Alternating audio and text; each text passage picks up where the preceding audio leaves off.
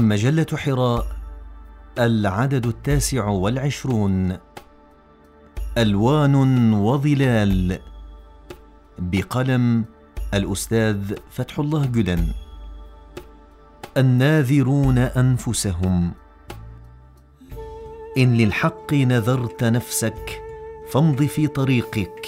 لا توجل فمن ورائك قوة تسندك. عنك لن تتخلى وفي وسط الطريق لن تتركك.